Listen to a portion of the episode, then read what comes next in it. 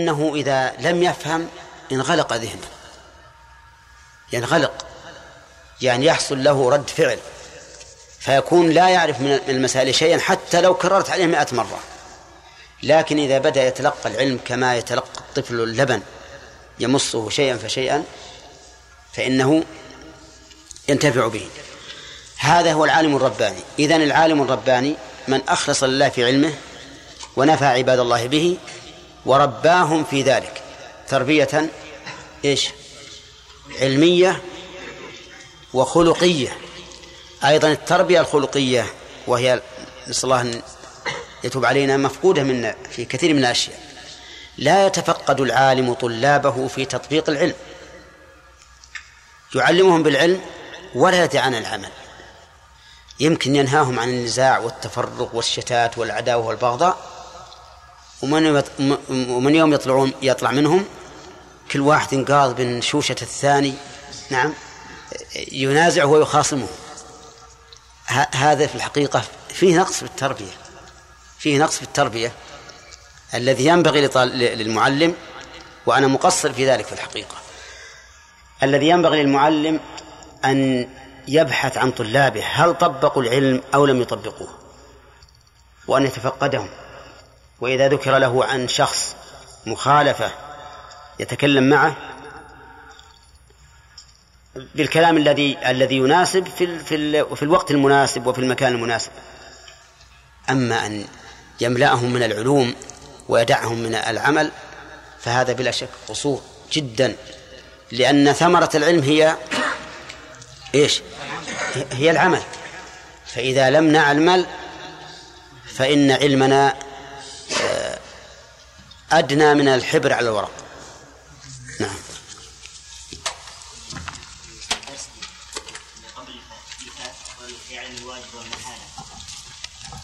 نعم. نعم. إيش؟ من قسم معنوي وذاتي لغيره لا ما حاش المحال مهما كان. المحال مهما كل شيء لا يجوز على الله فهو محال عليه. نعم. نستطيع نناقش المؤلف في قوله يروق للسمع ناقشناه في قوله ويشفي من لأن من ما يخص يعني الشعر بأنه يروق للسمع الناظم ما يعني ويروق للسمع صحيح. لكن أيهما أشد؟ أشد الشعر. إيه؟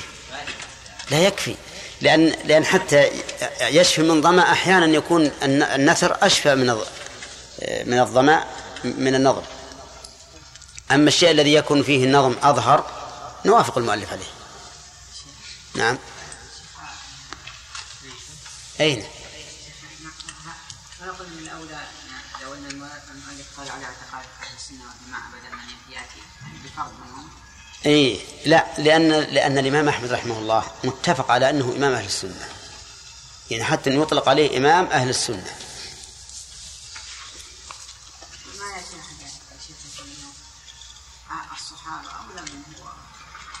صحيح لكن الصحابة ما حصل في وقتهم من البدع. ما احتاجوا أن أن يدافعوا كما يدافع الإمام أحمد. انهم كلهم على الحق ومستقيمون ما فيه ما ظهر ما برز أحد يدافع. هنا. نعم. إيش؟ كيف؟ وخمسة أخذنا الآن. أربعة ونصف لا خلها بعد. لا يجب يحذف الكسر. نعم. كيف نحو؟ لا لا. كيف نحو؟ يوم الخميس. اليوم فرصه ما فهمت. يوم السبت كله عشان تكفي يكمل ثلاث أبيات. لا لا على بس اذا اذا شوف إذا كملنا خمسة فأكثر سمعنا. وإن لم نكمل خمسة فلا نسمع. ما كملنا. بسم الله الرحمن الرحيم. الحمد لله رب العالمين والصلاة والسلام على نبينا محمد. صلى الله عليه وسلم قال رحمه الله تعالى على اعتقادي في السلام الحنبلي إمام أهل الحق بالقدر العلي حبر الملا على الرباني رب الحجاب محي الدجى الشيباني فإنه إمام أهل الأثر فمن نفى مدحه فهو الأثر. سقى سقى بريئا حله صوب الرضا والعفو والغفران. والعفو. والعفو والغفران. والغفران ما نجم القضاء وحله وسائر الأئمة منازل الرضوان أعلى الجنة بسم الله الرحمن الرحيم. سبق لنا أن المؤلف رحمه الله نظم عقيدة أرجوزة وجيزة وأنها تشتمل على مقدمة وخاتمة وستة أبواب وأنه سماها بالدرة المضية في عقد أهل الفرقة المرضية وأنها على اعتقاد الإمام أحمد بن حنبل رحمه الله. ووصفه بأنه حبر الملأ فرد العلا الرباني رب رب الحجى ما حدج الشيباني. رب بمعنى صاحب والحجى بمعنى العقل. يعني صاحب العقل ما حدج أي الظلمة بما لديه من نور الرسالة وهذا علمه بالأثر. فالإمام أحمد رحمه الله عنده معلوم المعقول ومعلوم المنقول. ومن راجع كتبه ورسائله عرف أن الرجل يتكلم بالمعقول كما يتكلم بالمنقول. وإن كان هو في علم الأثر أقوى منه في علم النظر لأن الأمة الإسلامية في عهده لم تكن بلغت مبلغا كبيرا في في الاستدلال بالنظر والمعقول. لكن مع ذلك يجادل أهل الباطل بالمعقول. لأن المعقولات التي تشعبت في الأمة الإسلامية هي من علم المنطق. الذي قال عنه شيخ الإسلام رحمه الله إنه لا يحتاج إليه الذكي ولا ينتفع به البليد. والناس يعرفون الجدل والمناظرة حتى قبل عثورهم على علم منطق اليونان. فالحاصل أن هذا الشطر من البيت يدل على أن الإمام أحمد رحمه الله عنده علم بالمعقول وعلم بالمنقول. علم بالمعقول في قوله رب الحجة الحجة والمنقول ما حدج الشيباني يعني أنه من بني شيبان رحمه الله وهذا نسبه. ومن أراد المزيد من العلم بحياته فليرجع إلى ما صنف في تاريخ حياته. وقد صنف في تاريخ حياته مصنفات مستقلة. وذكر أيضا على سبيل التبع في كتب الرجال وكتب التاريخ. قال فإنه إمام أهل الأثر. فإنه الإمام أحمد إمام أهل الأثر. يعني إمام السلفيين الذين يأخذون بالأثر في علم العقائد كما يأخذون في الأثر بالأثر في المسائل العملية. وذلك أن الإمام أحمد رحمه الله بلغ الإمامة في عصر المأمون في المحنة التي ابتلي بها علماء السلف في ذلك العهد. فإن المأمون أدخل على الأمة الإسلامية من علم اليونان وعلم الكلام ما يستحق من ما يستحق عليه الجزاء من الله عز وجل. لأنه أدخل على الأمة علوما أفسدت العقائد ونصر البدعة والعياذ بالله نصرا عزيزا وحصل منه إيذاء لأهل السنة فكان يحبسهم ويشهر بهم ويطوف بهم في الأسواق ويضربهم والعياذ بالله مما اضطر كثيرا من العلماء إلى أن يوافقوا ولو ظاهرا على سبيل أنهم مكرهون ومنهم من يتأول. ولكن الإمام أحمد رحمه الله ومحمد بن نوح أصر على أن أن يعلن الحق بدون تأويل. وحصل للإمام أحمد من الإيذاء والإهانة ما لا يصبر عليه إلا أمثاله حتى كانوا يجرونه في الأسواق بالبغلة والعياذ بالله ويضربونه بالسياط حتى يغمى عليه وهو صابر ومصمم على أن يبقى على ما هو عليه من قول الحق لأنه لو لو قال خلاف الحق في ذلك الوقت ولو بالتأويل لا ظل الناس. إذ أن الناس ينتظرون ماذا يقول الإمام أحمد بن حنبل. فبذلك استحق أن يكون إماما لأنه صبر وكان موقنا بما هو عليه من الحق والصواب. وقد قال الله تعالى وجعلناهم أئمة يهدون بأمرنا لما صبروا وكانوا بآياتنا يوقنون فبذلك صار إماما رحمه الله لمن بعده. ولكن هذه الإمامة نسبية لأنها إمامة تابعة لإمامة عظمى وهي إمامة رسول الله صلى الله عليه وسلم. فإنه صلى الله عليه وسلم هو الإمام الأعظم الذي يتفرع من إمامته إمامة الأئمة. فإمامة الأئمة من هذه الأمة إمامة فرعية لا إمامة أصلية. ولهذا لو خالف هذا الإمام هدي الإمام الأعظم محمد صلى الله عليه وسلم لوجب أن يطرح قوله وأن يؤخذ بقول رسول الله صلى الله عليه وسلم.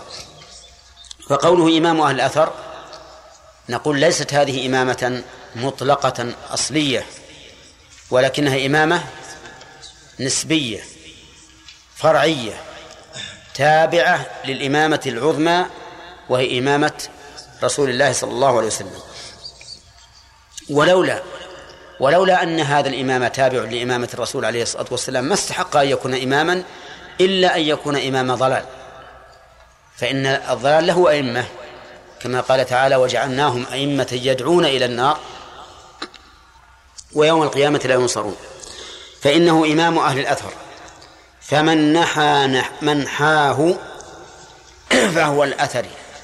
أي من سلك مسلكه فهو الأثري. يعني نسبة إلى الأثر. والعلوم نوعان أثرية ونظرية. فما كان متلقا من الكتاب والسنة فهو أثري وما كان متلقا من العقل فهو نظري. واعلم أن أن العلم الأثري لا ينافي العلم النظري بل كلاهما يؤيد الآخر. وأيهما الأصل؟ الأصل عند أهل السنة هو الأثر لا في الأمور العلمية ولا في الأمور العملية. فهم يحكمون كتاب الله وسنة رسوله صلى الله عليه وسلم في كل شيء. والأصل عند أهل البدع أه؟ آه نعم أن العلوم النظرية ولهذا يقدمون ما يدعون أنه عقل على الآثار من كتاب الله وسنة رسوله صلى الله عليه وسلم. فضلوا بذلك عن سواء السبيل وأضلوا أمما لا يعلمهم إلا الله. إذن من هو الأثر الأثري هو الذي نحى منح الإمام أحمد رحمه الله في الرجوع إلى إيش؟ الكتاب والسنة. ولهذا أقول من الممكن أن نقول إن الإمام أحمد بن حنبل إمام أهل الأثر في مسلكه لا في أقواله. ومعنى في مسلكه أنه سلك تحكيم الكتاب والسنة. وليس المعنى إمام أهل الأثر في يؤخذ قوله وحينئذ لا نحتاج إلى إلى تقييد الإمامة بالنسبة له. لأن نقول هذه الإمامة الصحيحة أن يكون الإنسان متبعا لما جاء به الكتاب والسنة. في الأثر وفي الأثر جناس. تام ولا غير تام؟ ليش؟ لزيادة الياف الثاني قال سقى ضريحا حله صوب الرضا. الضريح يعني القبر. حله نزل فيه؟ يعني يسأل الله سبحانه وتعالى أن يسقي ضريحه صوب الرضا ممن؟ من الله عز وجل. فالجملة هنا خبرية لكنها دعائية. يعني يسأل الله تعالى أن يسقي ضريح الإمام أحمد صوب الرضا. والصوب والصيب معناهما واحد.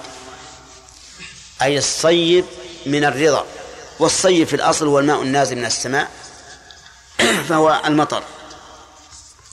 صوب الرضا من الله. واعلم أن الله سبحانه وتعالى إذا رضي عن العبد أرضى الناس عنه. وإذا سخط على العبد أسخط الناس عليه. فإذا كنت تريد أن يرضى الناس عنك أن يرضى الناس عنك فاتبع رضا الله. ولكن لا تتبع رضا الله من أجل أن يرضى الناس عنك. فتطلب الأعلى للأدنى. ولكن اجعل رضا الله هو الأصل وثق بأن الله إذا رضي عنك رضي عنك الناس. ولكن إياك أن أن تنوي بطلب رضا الله رضا الناس. فتكون مست... فتكون متوسلا بالأعلى إلى الأدنى. لأنه ربما إذا نويت هذه النية لا يرضى الله عنك وحينئذ يفوتك مقصودك مع ضعف مقصودك. قال والعفو والغفران. العفو عن ترك الواجبات والغفران عن فعل المحرمات. هذا إذا اقترن العفو بالمغفرة. أما إذا انفصل أحدهما عن الآخر فكل واحد منهما يتضمن معنى الثاني. لكن إذا قيل عفى الله عنك وغفر لك صار عفى الله عنك ما أهملته من واجبات وغفر لك ما اقترفته من من سيئات. لأن الغفر بمعنى الستر مع التجاوز والعفو بمعنى النزول عن الحق والإبراء منه. والعفو والغفران ما نجم أضاء يعني مدة إضاءة النجم. وهذا طويل ولا قصير؟ ها؟ إلى ما لا نهاية له وأيضا يقول ما نجم نكرة يشمل كل نجم. وحله وسائر الأئمة. يعني أنزله وأنزل سائر الأئمة منازل الرضوان أعلى الجنة. آمين.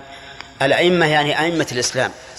وليس المراد بذلك الأئمة الأربعة فقط بل هو شامل لكل إمام في دين الله من الأئمة الأربعة وغيرهم. وسواء كان إماما في الخلافة وتدبير الملك أو إماما في العلم وتوجيه الناس فإنه يدخل تحت قوله وحله وسائر الأئمة منازل الرضوان أعلى الجنة. ها؟ بسم الله الرحمن الرحيم. قال قال المؤلف رحمه الله تعالى المقدمة. المؤلف رحمه الله بين أن كتابه هذا يشتمل على ستة أبواب ومقدمة وخاتمة. المقدمة ذكر فيها ما يدل على الثناء على أهل السنة والجماعة المتبعين لرسول الله صلى الله عليه وسلم. قال اعلم هديت أنه جاء الخبر عن النبي المقتفى خير البشر بأن ذي الأمة سوف تفترق بضعا وسبعين اعتقادا والمحق ما كان في نهج النبي المصطفى اعلم يعني علم يقين. وقوله هديت جملة معترضة دعائية يعني وفقت للخير وعلمت الخير. أنه جاء الخبر يعني الحديث. والخبر في اللغة كل قول يحتمل الصدق والكذب لذاته يعني بقطع النظر عن قائله. لأن في القول ما لا يحتمل الكذب باعتبار قائله وفي القول ما لا يحتمل الصدق باعتبار قائله. ونحن لا نتكلم باعتبار القائل بل باعتبار القول. فكل قول أو فكل خبر يتضمن الصدق والكذب لذاته لا للمخبر به فإنه يسمى خبرا. طيب. قول الرسول عليه الصلاة بل قول الله ورسوله. هل يحتمل الكذب لذاته ولا للمخبر به؟ باعتبار المخبر به. قول مدعي النبوة بعد النبي صلى الله عليه وسلم يحتمل الصدق؟ لا يحتمل الصدق لكن باعتبار المخبر به. طيب لو قال إني رسول الله كلمة إني رسول الله هذا خبر. لأنه يحتمل الصدق والكذب لذاته لكن لو قاله محمد رسول الله كان صدقا. ولو قاله مسيلم الكذاب كان كذبا. طيب هذا الخبر في اللغة. أما في الاصطلاح فالخبر ما أثر عن النبي صلى الله عليه وسلم وغيره من قول أو فعل أو تقرير. وقولها الخبر عن النبي المقتفى. النبي يقال النبي بدون همز ويقال النبي بهمز. فعلى الهمز تكون مشتقة من النبأ وهو الخبر لأن النبي مخبر مخبر مخبر من قبل الله ومخبر للخلق بما تلقاه عن عن الله عز وجل. ويقال النبي بالياء فقيل إن أصله النبي لكن سهلت الهمزة ياء وأدغمت الياء في الياء. وقيل بل بل أصله النبي بالواو من النبوة وهي الارتفاع فسمي نبيا لارتفاع مرتبته. ونحن نقول إنه إنه إن اللفظ صالح للوجهين أي صالح لأن يكون أصله النبي ولكن سهل ولأن يكون أصله من النبوة وهو الارتفاع لأن النبي رفيع المقام وهو مخبر ومخبر. وقوله المقتفى. المقتفى يعني الذي يجب اقتفاؤه. ومعنى الاقتفاء أن نكون خلفه نقفو أثره. فالنبي صلى الله عليه وسلم مقتفى أي واجب الاقتفاء. يعني يجب على أمته أن تقتفي به أي أن تقفو أثره وأن تتبعه.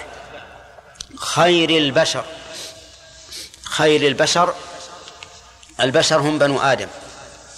وسموا بشرا لأن أبشارهم ظاهرة بادية. والمخلوقات الأخرى أبشارها مستورة. وهذا من رحمة الله عز وجل. لأن لأن الحيوانات الأخرى لا بد أن يسترها شيء.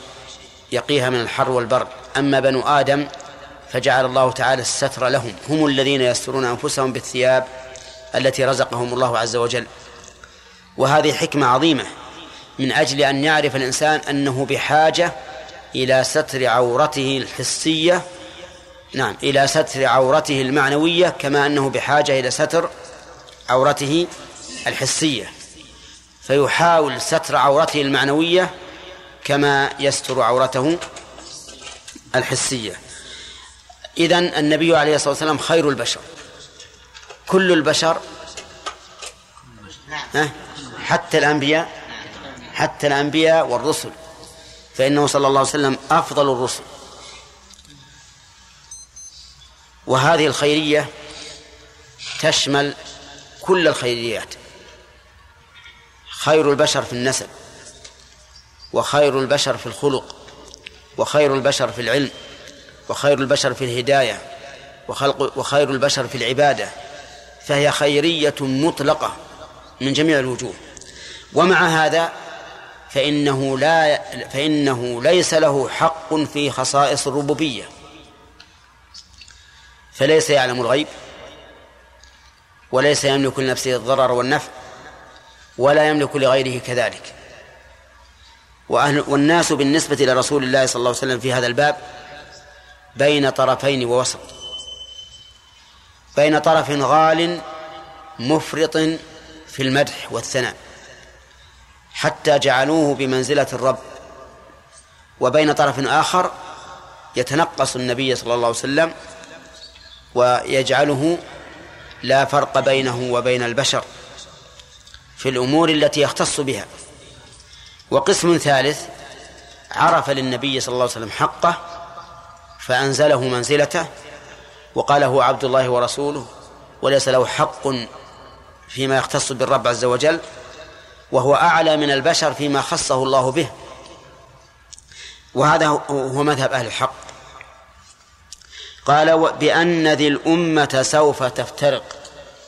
نبي نشوف الأخ هداية هداية الله. بأن ذي الأمة أو ذي الأمة. بأن ذا بأن ذا الأمة ذي الأمة. آه. ذي الأمة. ما هي ذي تنصب بالألف؟ من أسماء الخمسة. لا هذا ما هو من خمسة أسماء الشعر. اسم الشعر. كذا؟ طيب الأمة. الأمة هو خبر بأن لا أقول هي منصوبة ولا مجرورة؟ لا منصوبة. صح؟ هنا فذي هنا اسم إشارة وليس الصاحب بمعنى صاحب. يعني بأن هذه الأمة سوف تفترق. ذي الأمة المراد بالأمة هنا أمة الإجابة. لأن أمة الدعوة تشمل اليهود والنصارى والمشركين. لكن المراد بذلك أمة الإجابة الذين ينتسبون إلى إلى إلى رسالة النبي صلى الله عليه وسلم. والأمة في اللغة تأتي لعدة معاني. تأتي بمعنى الزمن وبمعنى الجماعة وبمعنى الإمامة وبمعنى إيش؟ الطريقة. هذه أربعة معاني. تأتي بمعنى الزمن مثل قوله تعالى وادكر بعد أمة أي بعد زمن. وتأتي بمعنى الملة مثل وأن هذه أمتكم أمة واحدة. وتأتي بمعنى الطائفة كما في هذا في هذا الكلام في كلام المؤلف. وتأتي بمعنى الإمامة. إن إبراهيم كان أمة أي إماما. طيب هذه بأن هذه الأمة يعني الطائفة وهي أمة الإجابة سوف تفترق بضعا وسبعين اعتقادا. البضع ما بين ثلاثة إلى التسعة. والمراد به هنا الثلاث. كما جاء في الحديث افترقت اليهود على إحدى وسبعين فرقة وافترقت النصارى على ثنتين وسبعين فرقة. وستفترق هذه الأمة على ثلاث وسبعين فرقة فهذه بضع وسبعون. وإنما افترقت على ثلاث وسبعين لأن الرسول صلى الله عليه وسلم قال عن هذه الأمة لتتبعن سنن من كان قبلكم. قالوا يا رسول الله اليهود والنصارى. قال فمن؟ والمتبع لسنة, من كان قبله مخالف لشريعته. فإذا كان اليهود إحدى وسبعين والنصارى اثنتين وسبعين وارتكب أحد من هذه الأمة طريقة النصارى صار صار الضلال في اثنتين وسبعين فرقة. فيبقى فرقة واحدة هي التي خرجت عن مشابهة اليهود والنصارى وصارت على ملة الرسول عليه الصلاة والسلام ولهذا قال المؤلف رحمه الله تعالى والمحق ما كان في نهج النبي المصطفى وصحبه من غير زيغ وجفا. والغريب أن هذه الفرق كلها تدعي أنها على الحق. كلها تدعي أنها على الحق. فالذي على الحق منها أمره واضح. والذي على غير الحق ويدعي أنه على الحق. نقول هذا لا تخلو حاله من أحد أمرين. إما شبهة عرضت له فظن أن ما هو عليه هو الحق وإما شهوة عرضت له أراد بذلك الرئاسة والجاه فبقي على الضلال مدعيا أنه على على حق. فالعوام المتبعون لأئمة البدع الذي حملهم على الخروج عن الحق. شبهة ولا شهوة؟ شبهة. لأن العام لا يدري. فظن أن هذا هو الحق. وأئمة البدع أئمة البدع الضالون هؤلاء عرض لهم شهوة. لأن الغالب عليهم عليهم أنهم يعرفون الحق. لكن أصروا ما على ما هم عليه من أجل البقاء على رئاستهم وعلى قيادتهم والعياذ بالله. مثل ما صنع أئمة الكفر في الجاهلية كأبي جهل وغيره يبقى بقوا على الضلال مع علمهم بالحق. وكما فعل فرعون. فرعون يعلم أنه على باطل وأن الحق فيما جاء به موسى ومع ذلك بقي على باطله. طيب إذن نقول إن هذه الفرق الثلاث والسبعين كل واحدة منها تعتقد أنها على على صواب وعلى حق. فالذين أصابوا ما عليه الرسول عليه الصلاة والسلام وأصحابه هؤلاء على الحق ولا شك. والذين خالفوه عرضت لهم إما شبهة وإما شهوة. نعم. طيب يقول والمحق يعني الذي على الحق ما كان في نهج النبي المصطفى. في نهج في للظرفية. يعني ما كان في الدائرة التي كان فيها رسول الله صلى الله عليه وسلم. وقولها المصطفى يعني المختار الذي اختاره الله عز وجل واصطفاه من خلقه حتى جعله رسولا إلى العالمين إلى يوم القيامة. وصحبه صحبه يعني الصحابة رضي الله عنهم. من غير زيغ وجفاء. من غير زيغ أي من غير ميل عن الحق بالغلو. ومن غير جفاء أي تقصير. والحقيقة أن التقصير زيغ لكن لما جاء الزيغ ثم جاء الجفاء وجب أن نحمل الزيغ على الغلو والجفاء على التقصير. يعني فالذين على طريقة النبي صلى الله عليه وسلم وأصحابه من غير غلو ولا تقصير هؤلاء هم المحقون.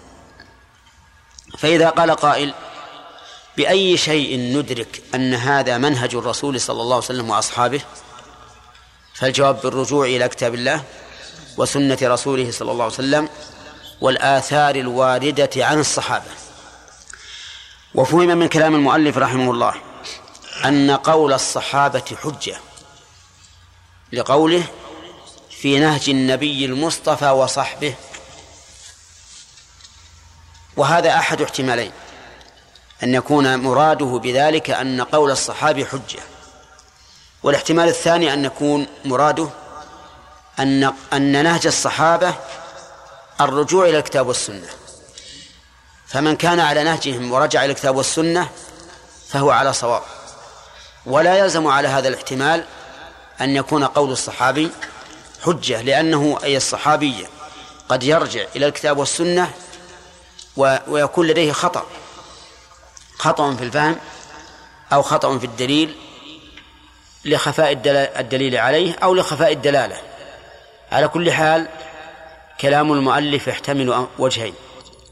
الوجه الأول أن يكون قول الصحابي مرجعا يرجع إليه.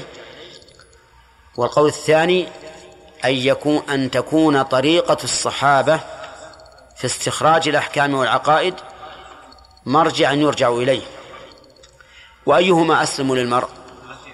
أه؟ الأخير. الأخير أسلم. يعني إذا قال أنا لا أريد إلا أن أتبع الكتاب والسنة لأن هذا هو نهج الصحابة. خير من أن يقول أن أتبع الكتاب والسنة وما جاء وما جاء عن الصحابي.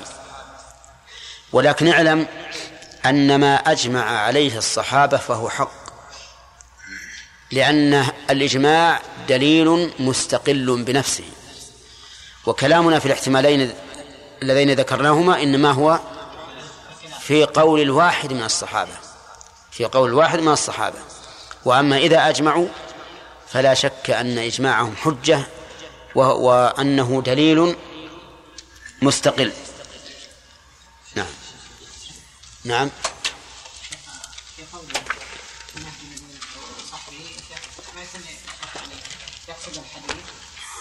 وشلون يعني؟ قال صلى الله عليه كلها في النار الا ما كان ما أنا عليه واصحابي أي ما أنا عليه وأصحابي. لكن الواو للجمع يعني أنا وأصحابي عليه. ما ما فيه نص صريح على أن أصحابه إذا كانوا على شيء فهو حق إلا إذا أجمعوا عليه. نعم. يمكن قصد هذا المهم من لفظه من حيث هو يحتمل هالوجهين نعم.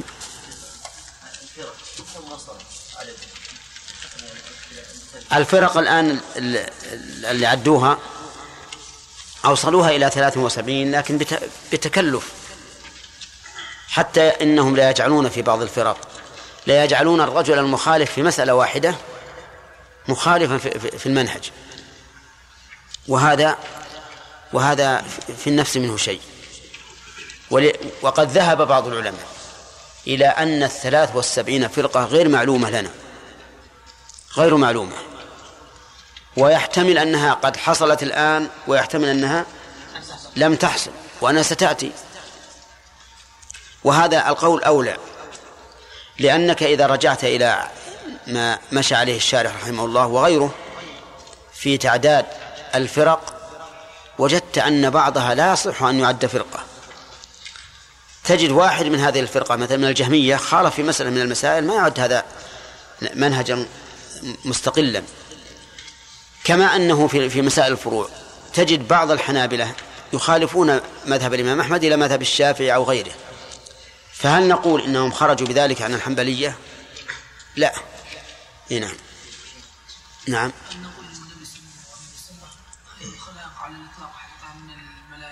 البشر. البشر. اللي عندنا البشر.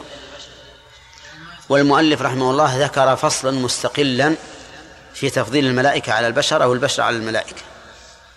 قال وعندنا تفضيل أعيان البشر على ملاك ربنا كما اشتهر قال ومن قال سوى ذلك سوى ذاك افترى وقد تعدى في المقال واجترى يعني ذكر بحث مستقل. يأتي إن شاء الله. نعم.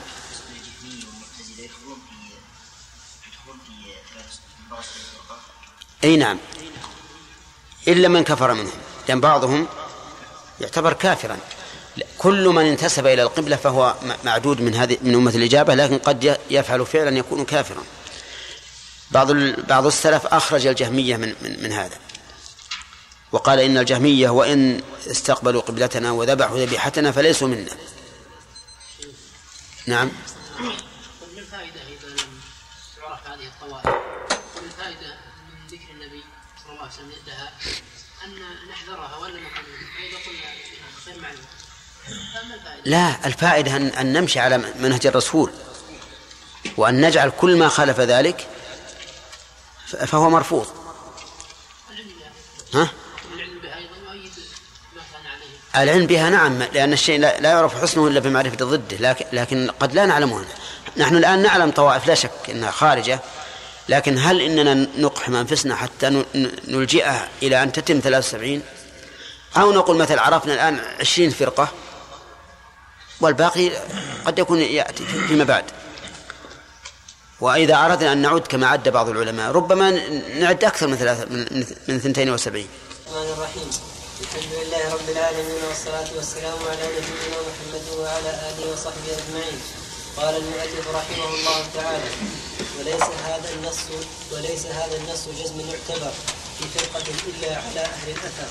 فأثبت النصوص بالتنزيه من غير تعطيل ولا تشبيه وكلما جاء من الآيات أو صح في أخبار الاتقات من الأحاديث نمره كما قد جاء فاسمع من نظام واعلما ولا نرد ذاك بالعقول بقول مفتر به جهول بس.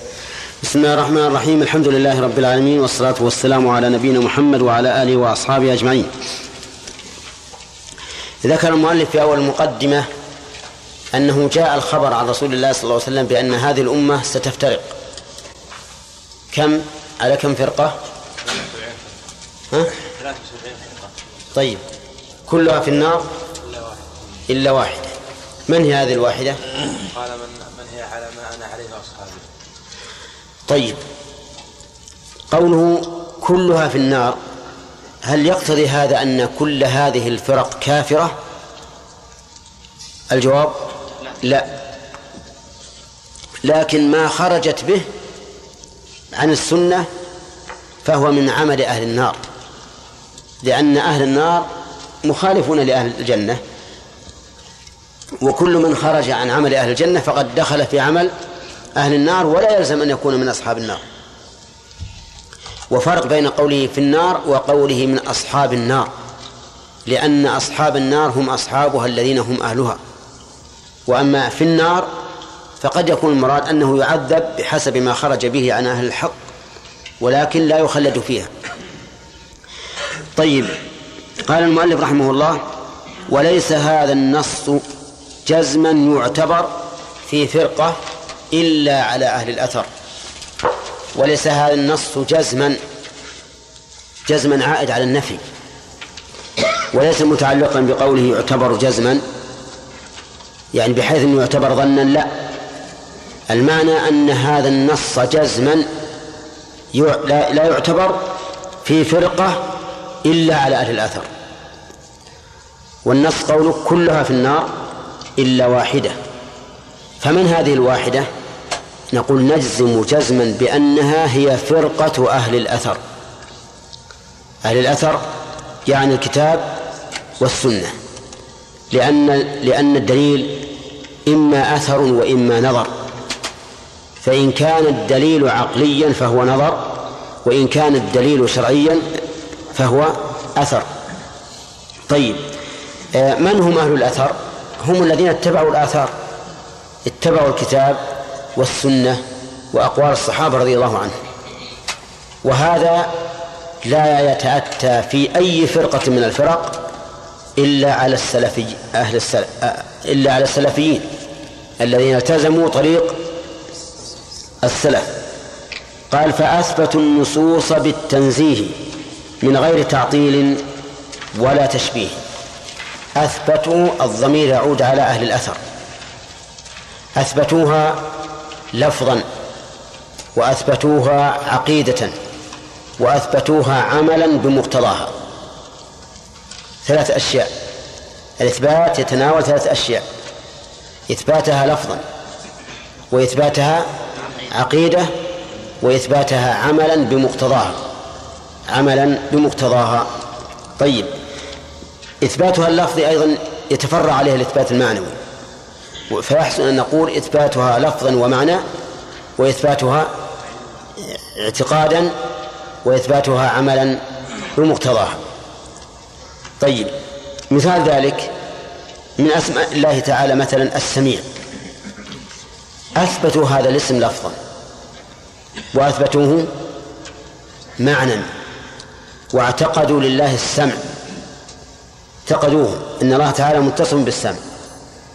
وعملوا بمقتضى ذلك وهو أنهم إذا اعتقدوا أن الله يسمع نزهوا ألسنتهم عن قول ما لا يرضاه الله عز وجل.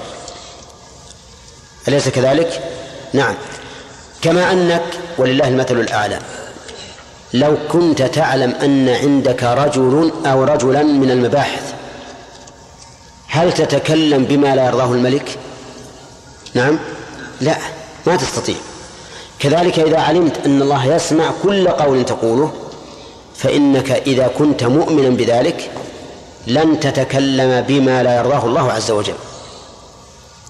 نريد المثال مرة ثانية. السميع. أثبتوه لفظا. وش بعد؟ ومعنى معنى يعني أنه دال على السمع. مو مجرد السميع فقط. واعتقادا. اعتقدوا أن الله تعالى سميع ذو سمع متصل به. والثالث عملوا بمقتضى ذلك. فتجنبوا كل قول لا يرضاه الله عز وجل لأنهم يعتقدون أن الله يسمعه. طيب البصير. كيف إثباته؟ إثباته لفظا. إثباته معنى أي أنه دال على البصر. اعتقاد ذلك. اعتقاد ذلك لأنه ليس مجرد العلم ليس مجرد العلم كافيا بل لا بد من عقيدة. والرابع العمل بمقتضاه. ما مقتضى الإيمان بأن الله يرى؟ أن لا أفعل شيئا لا يرضاه الله.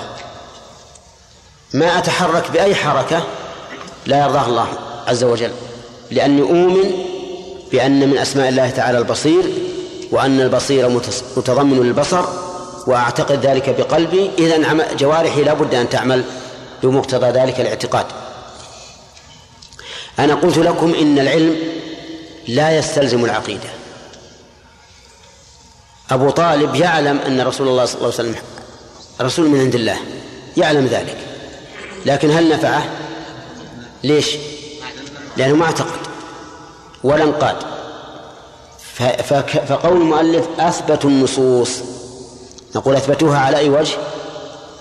لفظا, لفظا ومعنى واعتقادا وعملا بمقتضاها. طيب وقولها النصوص جمع نص والمراد به الكتاب والسنة. وقوله بالتنزيه ألبى للمصاحبة يعني أثبتوها إثباتا مصاحبا للتنزيه. والمراد بالتنزيه تنزيه الله عز وجل عن كل نقص. فمثلا يثبتون لله القدرة. نعم يثبتون أن الله قدير وأن هذا الاسم متضمن لمعناه وهي القدرة. ويثبتون أن ويعتقدون أن الله تعالى قادر بقدرة لا يلحقها نقص ولا يلحقه فيها عجز. واضح؟ طيب. ويعملون بمقتضى ذلك. ما هو العمل بمقتضى ذلك؟ يعلمون أنه لو شاء الله عز وجل أخذهم أخذ عزيز مقتدر إذا خالفوا أمره. طيب الإنسان له قدرة أليس كذلك؟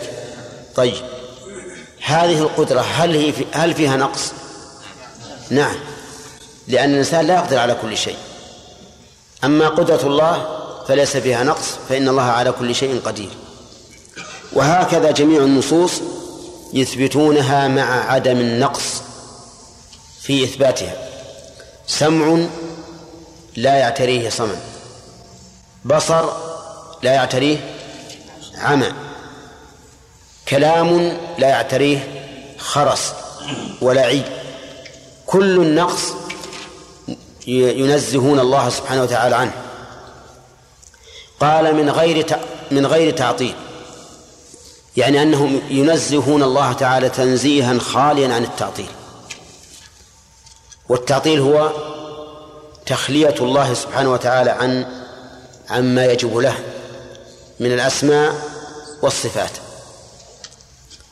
فيعطلون النصوص عن مدلولها ويخلون الله عز وجل عما يتصف به مما تقتضيه هذه النصوص. هؤلاء أهل التعطيل. أهل السنة والجماعة يتبرؤون من ذلك. وإنما قال المؤلف بالتنزيه من غير تعطيل. لأن المعطلة الذين أنكروا صفات الله أو أنكروا بعضها أو أنكروا الأسماء والصفات أيضا نعم يقولون إنهم ينزهون الله يدعون أنهم منزهون لله. كيف ذلك؟ يقولون لأن إثبات هذه الصفات يقتضي التشبيه. والله منزه عن المشابهة. فإذا يجب أن ننكر هذه الصفات. والغالون قالوا يجب أن ننكر حتى الأسماء. لأن إثبات الأسماء على زعمهم ينافي تنزيه الله سبحانه وتعالى حيث إنه يقتضي التشبيه عندهم. أما أهل السنة فينزهون الله عن النقص ولا يعطلون النصوص الواردة في إثبات الصفات. طيب. قال ولا ولا تشبيه.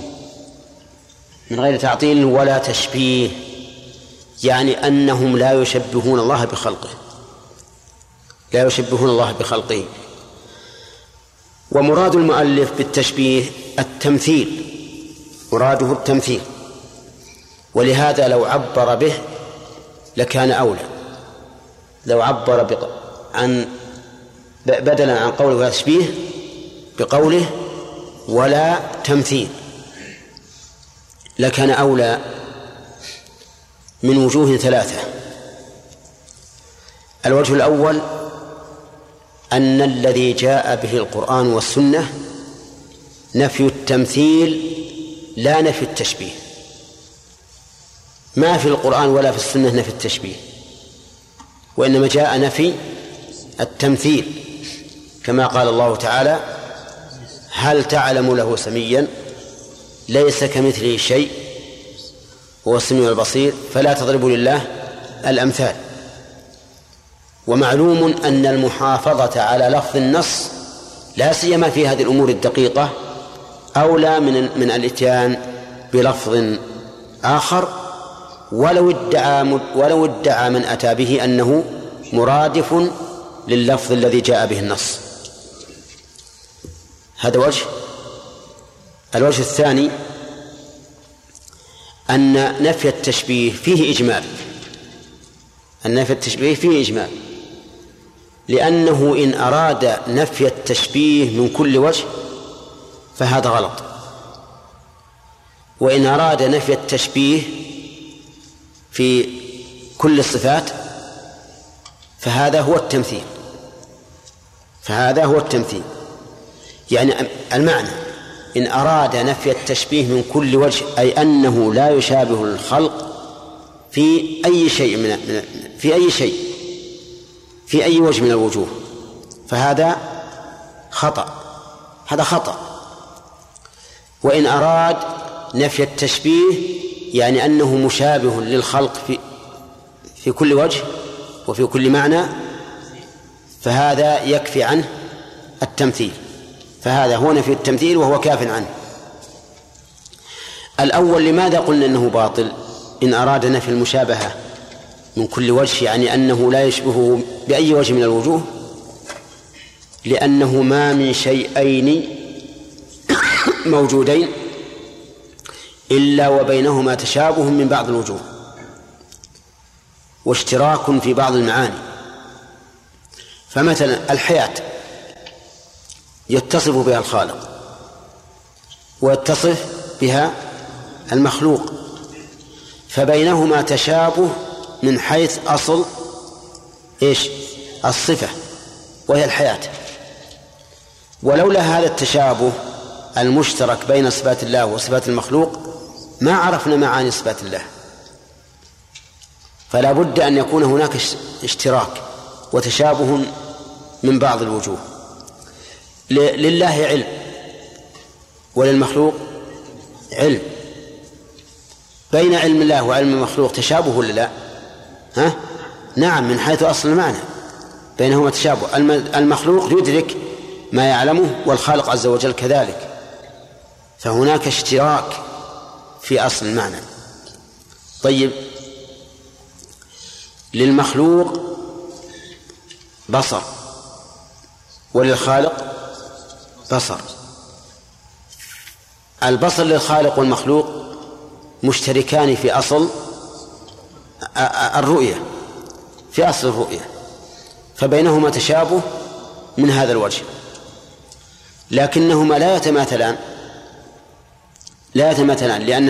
لأن المماثلة التساوي من كل وجه والمشابهة.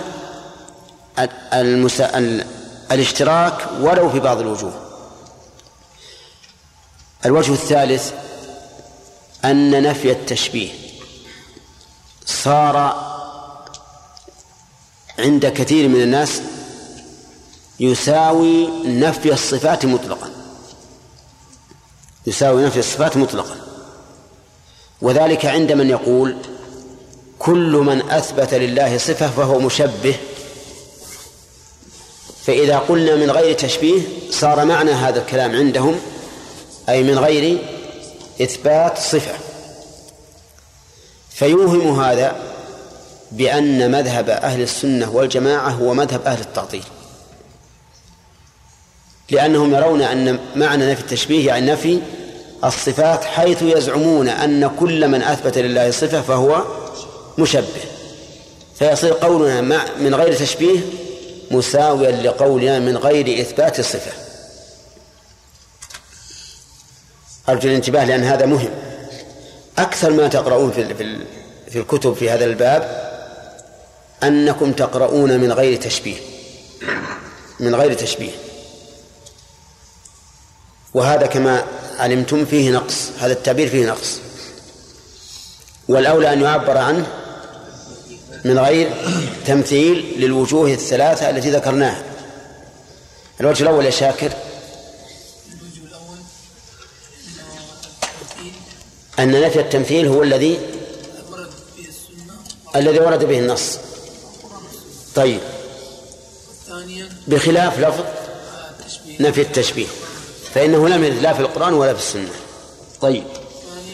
أصبر. هات أمثلة تدل على هذا. ليس كمثله شيء. ولم يقل ليس كشبهه شيء. طيب. أحسنت. يكفي. الثاني. نعم. فإن أراد من غير مشاركة في أي نوع من المشاركة فهذا خطأ. وإن أراد الاشتراك في أصل المعنى. لا لا لا. وإن أراد من غير مساواة يعني من غير مشابهة في كل شيء فهذا صحيح لكن يغني عنه لفظ نفي التمثيل وهو أوضح منه. طيب لماذا قلنا في الأول إنه خطأ. إن إن نفي الأشتراك من كل وجه خطأ. إلا وبينهما قدر مشترك يعلم به المعنى. مثل كالحياة. فالله عز وجل له حياة والمخلوق له حياة. فهما اشتركا في أصل المعنى وتميز الخالق بحياته وتميز المخلوق بحياته طيب أنا قلت ولولا ذلك ما فهمنا أصل المعنى. يعني لولا هذا المعنى المشترك الذي نفهمه في نفوسنا وهي حياتنا ما فهمنا معنى الحياة. أليس كذلك؟ طيب. الوجه الثالث أعيد هذا نفي التشبيه. صار يطلق على من على نفي الصفات مطلقا عند من يرى أن إثبات الصفات نعم يستلزم التشبيه. فيكون معنى معنى من غير تشبيه يفهمونه أي من غير إثبات صفة. فيفهم مذهب السلف على هذا أنه مذهب أهل التعطيل. وهذا لا شك أنه خطر عظيم جدا. فالحاصل أن المؤلف رحمه الله تابع في قوله ولا تشبيه تابع عبارة كثير ممن ممن كتبوا أو تكلموا في هذا الباب. والصواب أن نقول من غير تمثيل. ولهذا عبر شيخ الإسلام رحمه الله في في العقيدة الواسطية بذلك فقال من غير تحريف ولا تعطيل ولا تكييف ولا تمثيل. وعند المناظرة على العقيدة لأنه جلس له مناظرة عند عند الوالي عند المناظرة في العقيدة قال لماذا لم تقل ولا تشبيه؟ قال لأن. التمثيل هو الذي ورد به القرآن. فعبرت باللفظ الذي جاء به القرآن. ولم يذكر الوجهين الأ- الأخيرين لكن ذكر أحدهما وهو أن نفي التشبيه صار يطلق على نفي الصفات مطلقا ذكره في العقيدة التدمرية فعلى كل حال نقول إن المؤلف رحمه الله تابع في ذلك من كثيرا ممن تكلموا في هذا الباب حيث كانوا يقولون من غير تشبيه ولا يعبرون بقوله من غير تمثيل. والصواب أن يقال إن التمثيل أولى للوجوه الثلاثة التي ذكرناها. الحمد لله رب العالمين والصلاة والسلام على نبينا محمد وعلى آله وأصحابه أجمعين. قال المؤلف رحمه الله وليس هذا النص جزما يعتبر. كلمة جزما هل تتعلق بما بعدها أو أو بما قبلها؟ بندر. بما قبلها. والمعنى ليس هذا النص جزما إلا يؤكد على مؤكد يعني نجزم أن هذا النص لا, لا ينطبق إلا على فرقة أهل الأثر. نعم. ما طريقة أهل أهل الأثر في النصوص الواردة في باب الصفات؟ يلا أحمد. انهم اثبتوها لفظا ومعنى آه، واعتقادا وعملا مقتضاه مم. طيب. قال المؤلف إنهم أثبتوا النصوص بالتنزيه. صالح؟ وش معنى بالتنزيه؟ الباء هذه لإيش؟ معناها إيش؟ بالتنزيه وش معنى الباء ما حضرت؟ إيه. نعم إثباتا مصحوبا بالتنزيه. تنزيه عن ماذا؟ صح. عن النقص. يعني أن صفات الله يثبتونها على وجه الكمال. كالعلم مثلا يقول إن الله يعلم علما تاما لم يسبق بجهل ولا يلحق بنسيان. طيب. قال من غير تعطيل. ما معنى التعطيل يا أحمد؟ ها؟ إيه. يعني إيش؟ تخلية الله عما؟ لأن أصل التعطيل التخلية. طيب فيه شاهد على أن التعطيل بمعنى التخلية؟ أحمد؟ ها؟ قوله تعالى وبئر معطلة أي مخلات متروكة. فالتعطيل معناه تخلية الله تعالى عما ي... آه نعم. عما يجب له من الأسماء والصفات. طيب. ويجوز أن نقول إن التعطيل يعود على النصوص. فيكون معنى تعطيل النصوص عما دلت عليه. عما دلت عليه. فإذا للتعطيل وجهان. ما أدري نبهت على هذا أمس ولا لا. للتعطيل وجهان أو متعلق التعطيل أمران. إما أن يكون الخالق أو النصوص. فإن كان الخالق فمعنى تعطيل الخالق أن الله تعالى لا لا يوصف بما وصف به نفسه.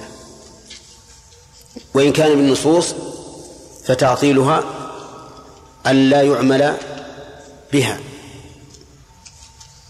يكون تعطيلها إنكار دلالتها على الشيء بحيث لا يعمل بها. فيقول مثلا سميع بلا بلا سمع ويقول وجوه يومئذ ناظرة إلى ربها ناظرة أي منتظرة لثواب ربها.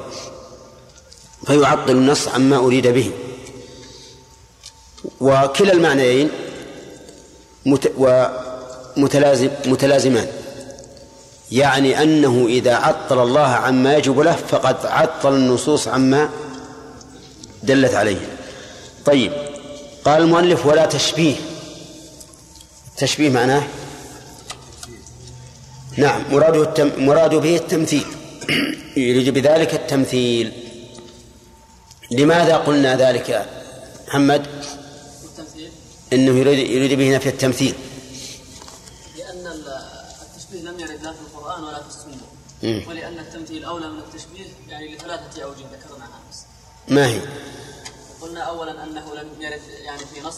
لا. لا من الكتاب ولا من السنة؟ لا لا. التمثيل أولى من التشبيه نعم لوجوه ثلاثة. نعم. الأول. الوجه الأول لأنه لم يرد التشبيه. نحن نتكلم عن التمثيل الآن. كيف أنا ما فهمت السؤال؟ السؤال التمثيل التعبير بنفي التمثيل أولى من التعبير بنفي التشبيه لوجوه ثلاثة. الوجه الأول أن التمثيل هو الذي ورد في القرآن. صح ولم يرد التشبيه ال- أن التمثيل هو الذي ورد نفيه في القرآن دون التشبيه. نعم. الأخ هات لنا دليلا من ذلك أو في ذلك. تعالى ليس نعم. وقوله فلا تضربوا لله الأمثال. الوجه الثاني فهد. الوجه الثاني آه، أن في نفي التشبيه جمال فإن أراد أراد نفي التشابه فهو التمثيل يعني. إذا أراد أنه أن في التشبيه من كل وجه. فقد أخطأ. كيف؟ أو أصاب. يعني إذا إذا قال لا يشابهه من كل وجه. ها؟ لأن لأن ما من ما من شيئين موجودين إلا بينهما تشابه. إيه إذا إذا أراد نفي التشبيه من وجه فهو مصيب. أولى. إذا أراد نفي يعني معناه أنه لا يشبهه بأي وجه من الوجوه بأي وجه من الوجوه. فقد أخطأ. وإن أراد لا يشبهه في جميع الوجوه فقد فقد أصاب. يعني معناه لا لا لا يشابهه من كل وجوه أي لا يساويه. إن أراد أنه لا يساويه فقد إيش؟ لا لا يساويه. لا لا يساويه نعم. إذا قال إن, إن الله سبحانه وتعالى لا يساوي أحد من مخلوقاته. فقد أصاب. وإن أراد أن أنه لا يشابهه في أي وجه من الوجوه فقد أخطأ. إذا يفرق في أي وجه وفي كل وجه. نفي المماثلة في أي وجه هذا خطأ من أي وجه هذا خطأ؟ لأنه لا بد من من المشابهة. وإن أراد أنه لا يماثله مماثلة مساوية. لا يشابه مشابهة مساوية فهذا فقد أصاب. طيب هذا وجه وجه ثاني. الوجه الثالث الوجه الثالث ان الاوجه ترجح التمثيل ان ان أن التمثيل ان نفي التشبيه صار عند البعض نفي إثبات الصفه نعم. وإذا قيل من غير تشبيه صار المعنى من غير إثبات الصفه نعم. وأهل السنة لا يرون ذلك. طيب. أفهمتم هذا؟ إذا قال من غير تشبيه فإن التشبيه صار عند بعض الناس يعني إثبات الصفات. فإذا قال من غير تشبيه صار معنى الجملة أو معنى العبارة من غير إثبات صفات. من هم الذين يقولون إن التشبيه أو يرون أن التشبيه إثبات الصفات؟ هم كل أهل التعطيل. أهل التعطيل كلهم يقولون من أثبت لله صفة فقد فقد شبه. فإذا جاءت العبارة من غير تشبيه وهذا يعتقد أن إثبات الصفة تشبيه صار المعنى من غير إثبات صفات. وهذا معنى باطل لا يقول به السلف. لهذا نقول الأولى أن نعبر بما عبر الله به عن نفسه فنقول من غير تمثيل. وإذا كان هذا هو الأولى لهذه الوجوه الثلاثة فإننا نحمل كلام المؤلف ها على هذا المعنى الصحيح. على أن المراد بقوله من غير تشبيه أي من غير من غير تمثيل. طيب. ما تقولون في رجل قال في قول الله تعالى وجاء ربك والملك صفا صفا. وجاء ربك والملك صفا صفا قال وجاء أمر ربك. بندر. معطل. طيب هل عطل النص أو عطل الله؟ عطل النص وعطل الله. طيب عطل الله عن إيش؟ عطل الله عن مجيئه حقيقة. أحسنت. عطل الله عن مجيئه حقيقة. عطل النص؟ انه حرفه. أنه حرفه. فعطل معناه المراد به. أولى لأن المراد بالنص وجاء ربك جاء الله عز وجل نفسه. فإذا قال جاء أمر ربك فقد عطل النص عن معناه المراد به. واضح؟ طيب. سبق أن قلنا إن الذين يحرفون قالوا على الله بلا علم. من أحمد؟ نعم. حيث أنهم جعلوا ما ليس مراد الله مرادا. نعم. ونفوا جعلوا ما ليس الله مرادا. أنه أراد ذلك. الله لم يرد فقالوا اراده و- وقالوا عما أراده الله انه ليس مرادا. أحسنت. يعني يعني أنهم قالوا على الله بلا علم في الإثبات وفي النفي. فقالوا إن الله أراد كذا وهو لم يرد. وقالوا لم يرد وهو قد أراده طيب لو قال قائل كيف تجزمون بأنه أراده؟ أليس يحتمل أن يكون مراده ما أول ما حرفوه إليه؟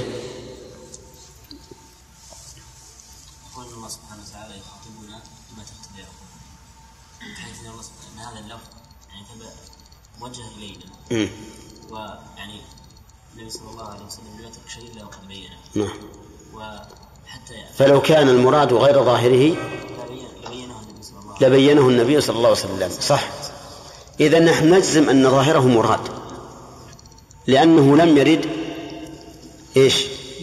لم يرد خلافه عن النبي عليه الصلاة والسلام. ولو كان المراد خلافه لبينه الرسول عليه الصلاة والسلام. ولهذا يصح أن نقول أجمع الصحابة على أن الله يجيء بنفسه.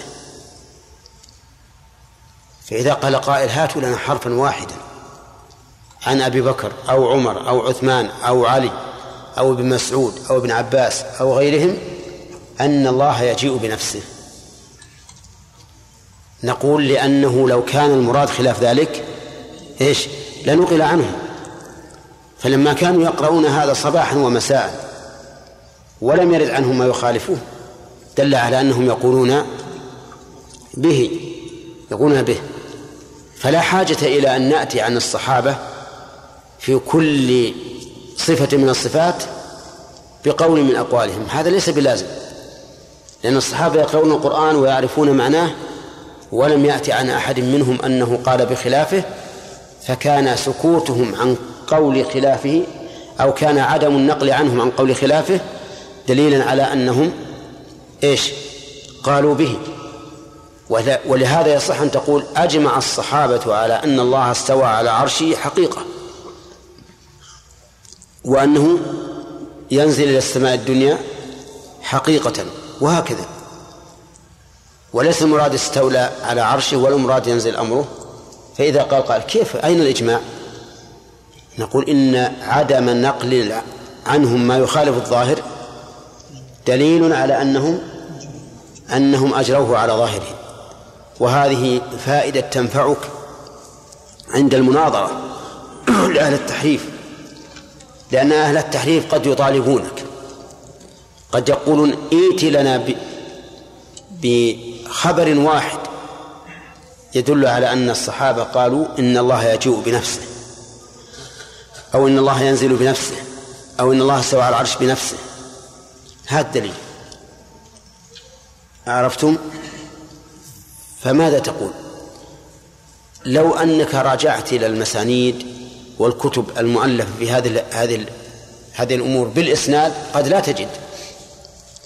لكن نقول إن عدم نقل عنهم ما يخالف ظاهر القرآن يدل على أنهم قالوا بإيش؟ بظاهر القرآن. لأن القرآن عربي وهم يتلونه صباحا ومساء ويعتقدونه بمقتضى دلالة ذلك اللسان العربي. نعم. نعم. إي نعم. إي هذا بالنسبة للرسول واضح إنه ما قال خلاف ذلك. لكن هم الكلام عن الصحابة لو نقل الإنسان إجماع الصحابة لكان نقل الإجماع صحيحا. نعم.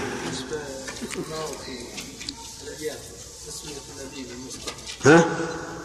ورد كم بيت يسمي النبي صلى الله عليه وسلم بالمصطفى. إي. صح. لا ينتقد بذلك. لا وراه الله قال في في في, في عباده وإنهم عندنا لمن المصطفين الأخيار. قل الحمد لله وسلام على عباده الذين اصطفى وعباده الذين اصطفى هم الرسل. كما قال تعالى سبحان رب ربك رب العزة عما يصفون وسلام وسلام على المرسلين.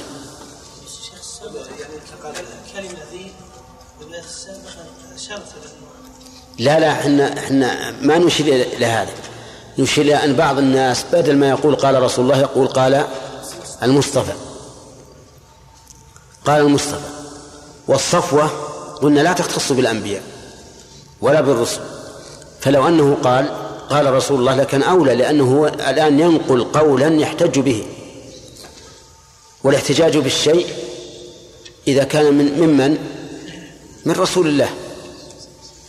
لكن أما أن أن يثني على على النبي في, مقام الخبر في مقام الخبر يثني على النبي أنه مصطفى أو أنه مقتفى هذا ما في شيء.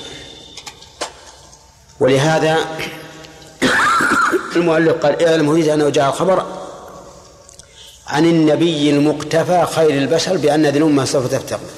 ما قال عن النبي المصطفى؟ لأن المقام مقام اتباع. فاختار لفظ المقتفى على لفظ المصطفى. ثم إن الناظم أيضا. نعم. قد يضطر إلى أن يعبر بهذه العبارة. لصعوبة النظم ولها قال الحريري في الملحة وجائز في صنعة الشعر الصلف أن يصرف الشاعر ما لا ينصرف. فوصف الشعر بأنه صلف وهو صحيح. إي نعم. وكلما جاء من الآيات وصحف الأخبار عن ثقات من الأحاديث نمره كما قد جاء فاسمع من النظام واعلما ولا نرد ذاك بالعقول بقول مفتر به جهول. بس جهولي. ولا نرد ذاك بالعقول بقول مفتر به جهول. بس. بسم الله الرحمن الرحيم الحمد لله رب العالمين. قال قال رحمه الله تعالى فكل ما جاء من الآيات والكتابة خطأ. مكتوب عندنا فكلما على أنها أداة تكرار. والصواب فكل ما على أنها كل مضافة إلى ما الموصولة. يعني كل الذي جاء من الآيات. وأظن المناقشة سبقت. ها؟ ما في مناقشة. ها؟ كل وحده وما وحدها فكل ما جاء من الآيات أو صح في الأخبار عن ثقات من الأحاديث. هذه القاعدة التي ذكر المؤلف رحمه الله أن كل ما جاء في كتاب الله أو صح عن رسول الله صلى الله عليه وسلم من الأحاديث فإننا نمره كما قد جاء. وهذا هو المروي عن السلف. يقولون في آيات الصفات وأحاديثها أمروها كما جاءت بلا كيف. أمروها كما جاءت بلا كيف. فالواجب علينا أن نمرها كما جاءت. ولكن هل هذا الإمرار إمرار لفظي بمعنى أن نمر لفظها فقط؟ أو هو إمرار لفظي معنوي؟ الجواب الثاني. أما الأول فإنه مذهب باطل ويسمى مذهب أهل التفويض أو المفوضة وهو كما قال عنه شيخ الإسلام ابن تيمية من شر أقوال أهل البدع والإلحاد. لأنهم لأنهم بهذا المذهب ارتكبوا خطأ عظيما حيث حيث جعلوا المسلمين يجهلون معاني آيات الصفات وأحاديثها. وهذا خطر عظيم. إذا كنا متعبدين بألفاظ الأحكام الشرعية كالصلاة والوضوء والتيمم والزكاة والحج فكيف لا نتعبد بآيات الصفات حتى نفهم معناها؟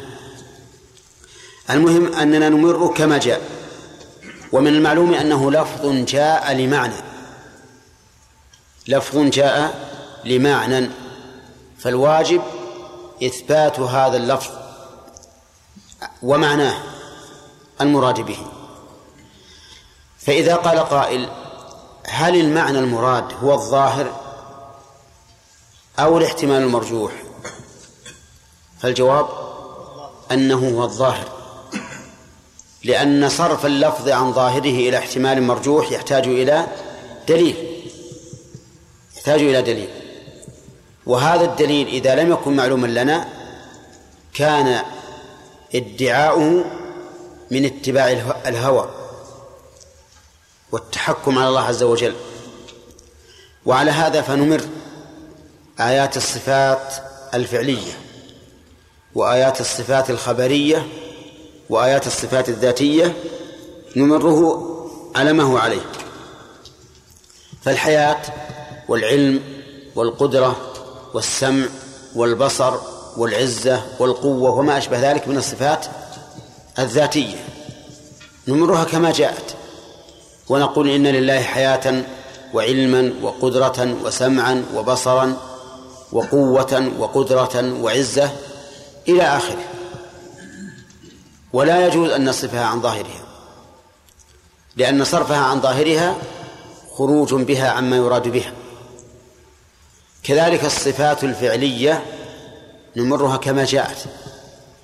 مثل المجيء الإتيان الغضب السخط الرضا الفرح العجب وغير ذلك. من من الصفات الفعلية. نمره كما جاء. فنقول المراد بالرضا المعنى الحقيقي. بالسخط المعنى الحقيقي. بالفرح المعنى الحقيقي بالكراهة المعنى الحقيقي وهكذا. لأنها ألفاظ جاءت لمعناها فإذا صرفناها عن معناها الظاهر صار ذلك من باب اتباع الهوى للهدى. الصفات الخبرية وهي التي تدل على مسمى هو أبعاض لنا وأجزاء. مثل الوجه واليد والقدم والأصابع والعين كل هذه آه، ألفاظ تدل على مسميات هي بالنسبة إلينا أبعاض وأجزاء. أما بالنسبة لله ما نقول إنها أبعاض وأجزاء لأن البعض والجزء ما يمكن انفصال بعضه عن بعض وهذا بالنسبة لله عز وجل مستحيل. ولهذا لم نرى أحدا يقول إن يد الله بعض منه أو جزء منه أو أو أن وجهه جزء منه أو بعض منه لا. لا يقال هكذا في في حق الله عز وجل. لأن البعض والجزء ما صح انفصاله عن الأصل. وهذا بالنسبة لله أمر مستحيل.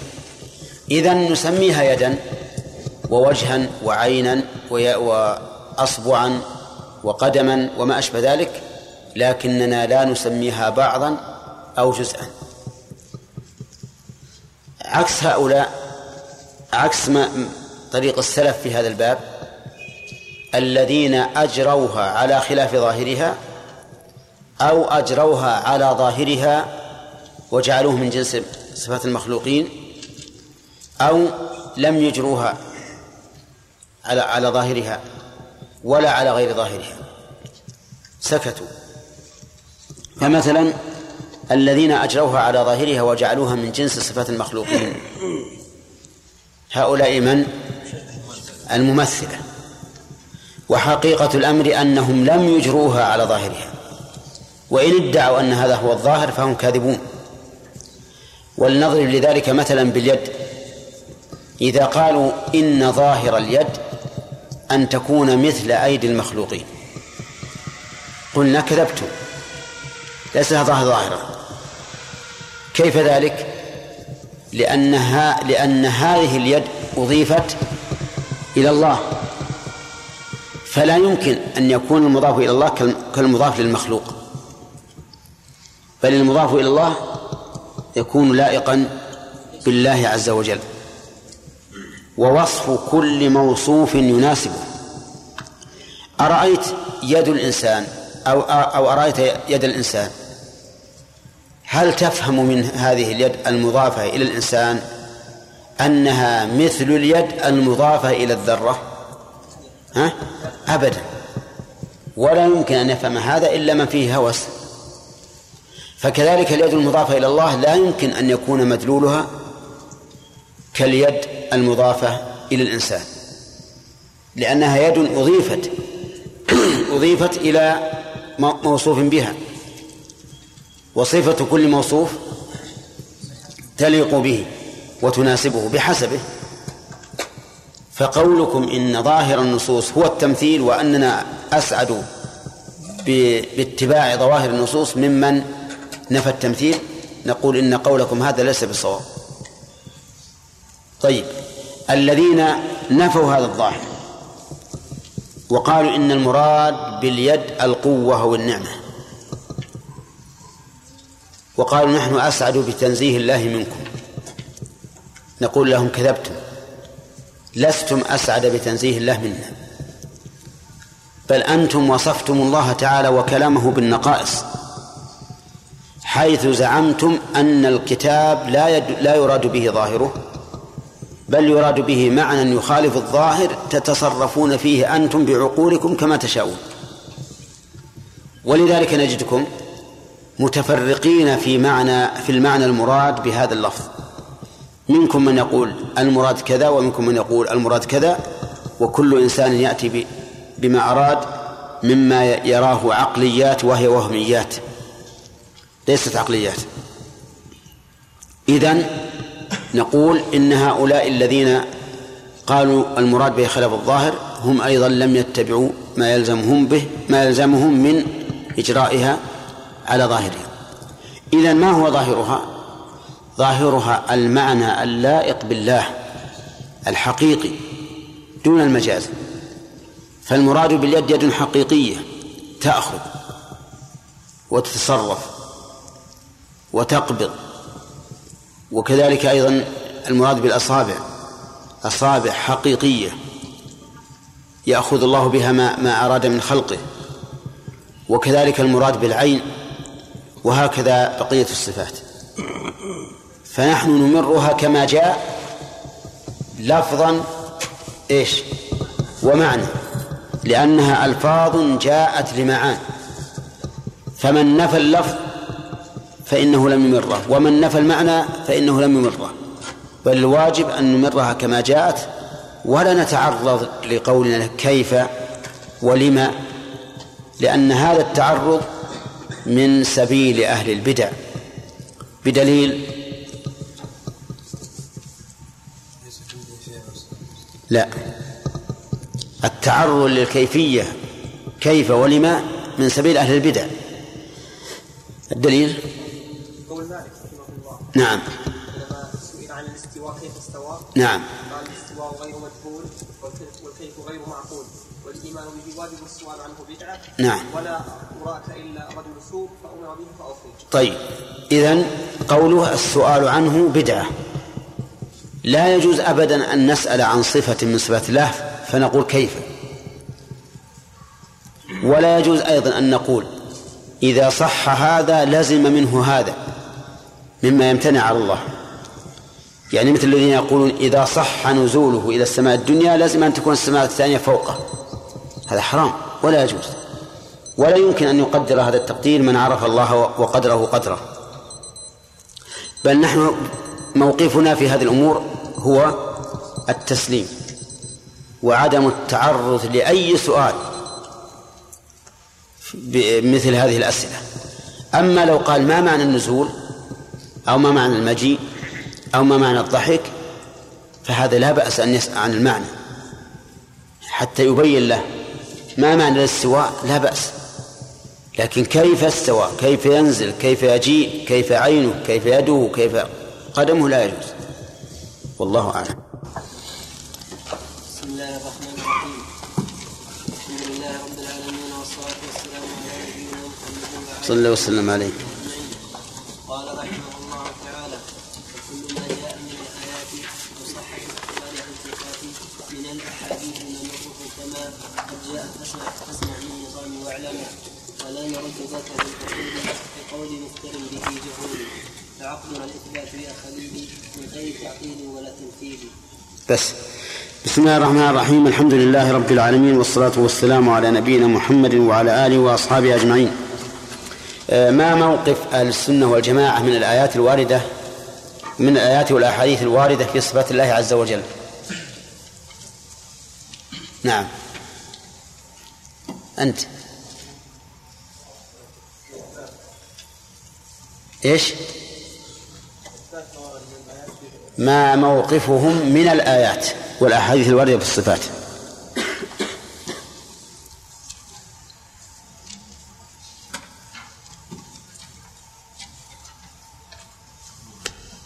كيف ما تعرف ما حضرت؟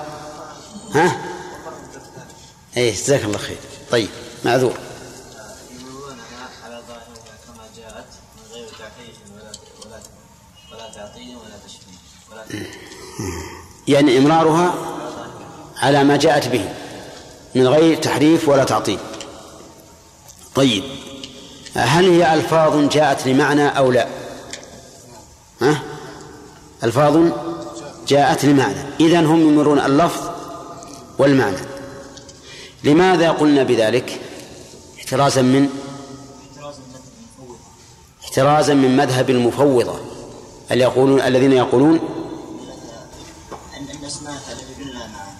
أمروا لفظها ودون أن تتعرضوا لمعناها. طيب. استوى الرحمن على العرش استوى. كيف نطبق على هذه القاعدة؟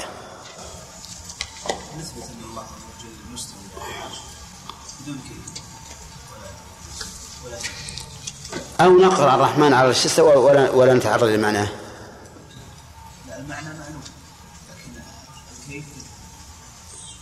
من الذين يقرؤونه ولا يتعرضون للمعنى؟ ها؟ أهل التفويض طيب. إذا نحن نقول الرحمن على العرش استوى نمره كما جاء وهو لفظ جاء لمعنى. ما هذا المعنى؟ هو أنه عز وجل على على عرشه علوا يليق بجلاله وعظمته. لا نكيفه ولا نمثله. واضح؟ طيب. آه، أثبت الله عز وجل عن نفسه أنه يجيء فقال وجاء ربك والملك صفا صفا. ها.